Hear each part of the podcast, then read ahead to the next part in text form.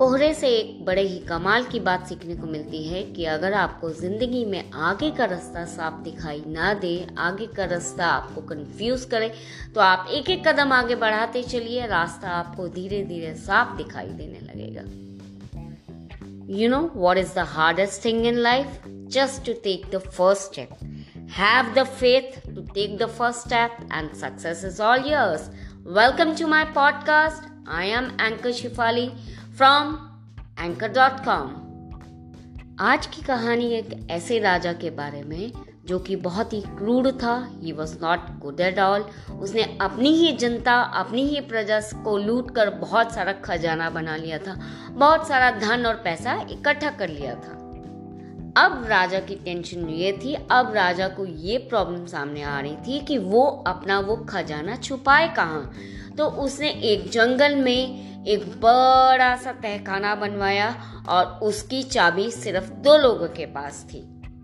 तहखाने की चाबी सिर्फ़ दो लोगों के पास थी, एक वो खुद राजा और दूसरा उनका एक वफादार मंत्री। चाबी और तहखाने का रास्ता सिर्फ़ इन्हीं दोनों को मालूम था।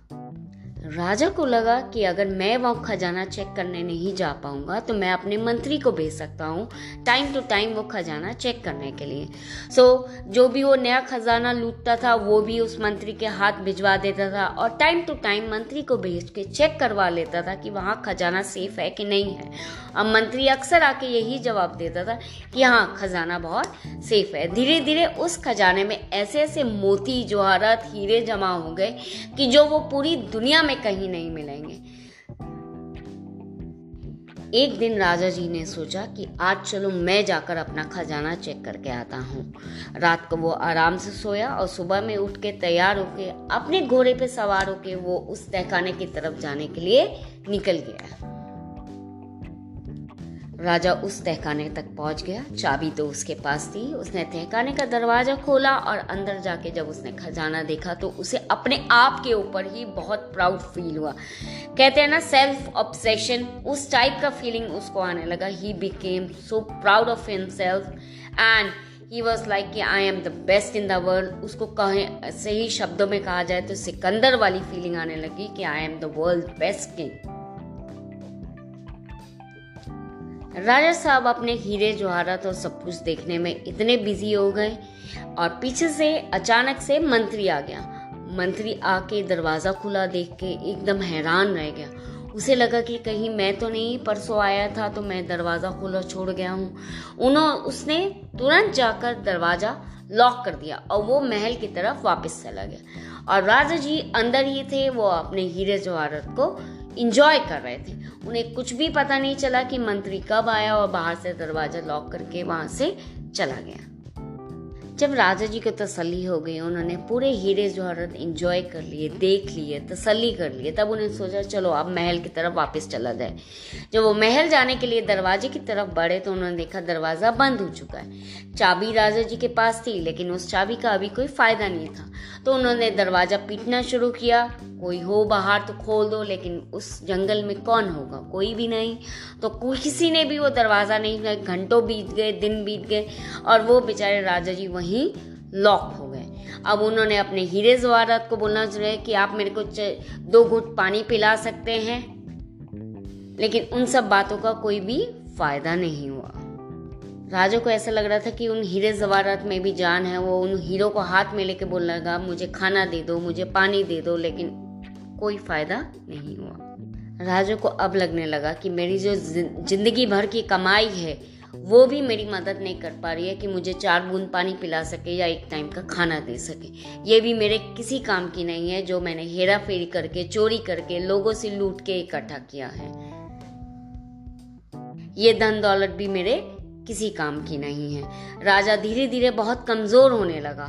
उसको बिना खाने और बिना पानी के तो इंसान भी कमज़ोर हो जाता है तो वो राजा भी धीरे धीरे कमज़ोर होने लगा। राजा इतना कमज़ोर हो गया कि एक दिन बेहोश होके वहाँ पे गिर गया। जब होश आया तो उसने अपने हीरे जवाहरात से एक वहाँ पे बिस्तर बना लिया और उसके ऊपर जाके लेट गया। वहाँ कुछ था तो नहीं लिखने के लिए तो इसलिए वो दुनिया को एक संदेश देना चाहता था, वो हीरे जवाहरात के ऊपर लेट कर। वहाँ कुछ लिखने को तो था नहीं तो वहाँ पे फिर उसको एक पत्थर मिला। उस पत्थर से राजा ने अपनी उंगली तोड़ ली और वहाँ से फिर दीवार के ऊपर खून से कुछ लिख दिया और मर गया। उधर मंत्री को भी बहुत दिन हो गए थे राजा साहब को ढूंढते हुए। जंगल में ढूंढ लिया, सब जगह ढूंढ लिया, लेकिन वो नहीं।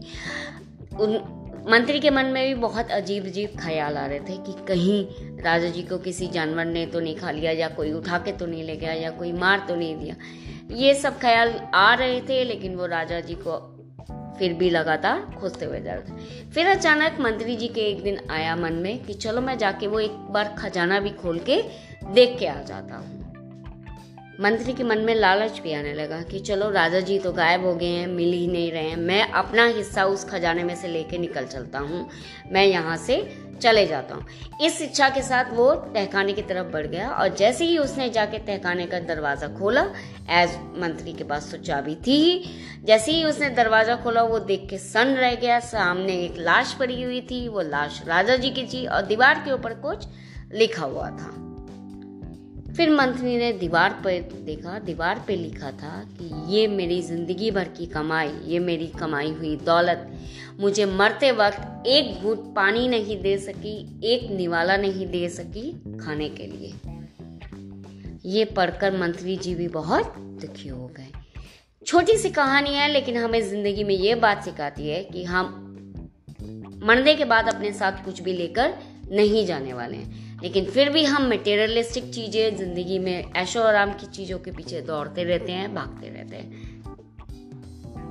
फिर भी हम इन्हीं सब चीज़ों के पीछे भाग रहे हैं। इतने हम ज़्यादा मटेरियलिस्टिक हो गए हैं, कपड़ों पे इन्वेस्ट कर रहे हैं, खाने पे इन्वेस्ट कर रहे हैं, खाने में जंक फ़ूड के ऊपर इन्वेस्ट कर रहे हैं।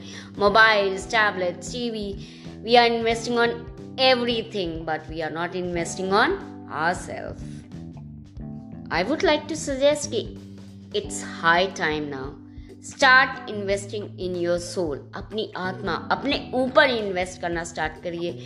रेगुलर एक्सरसाइज करिए रेगुलर मेडिटेशन करिए। Do what makes you feel good जो आपको अच्छा लगे, वो सब करना स्टार्ट करिए।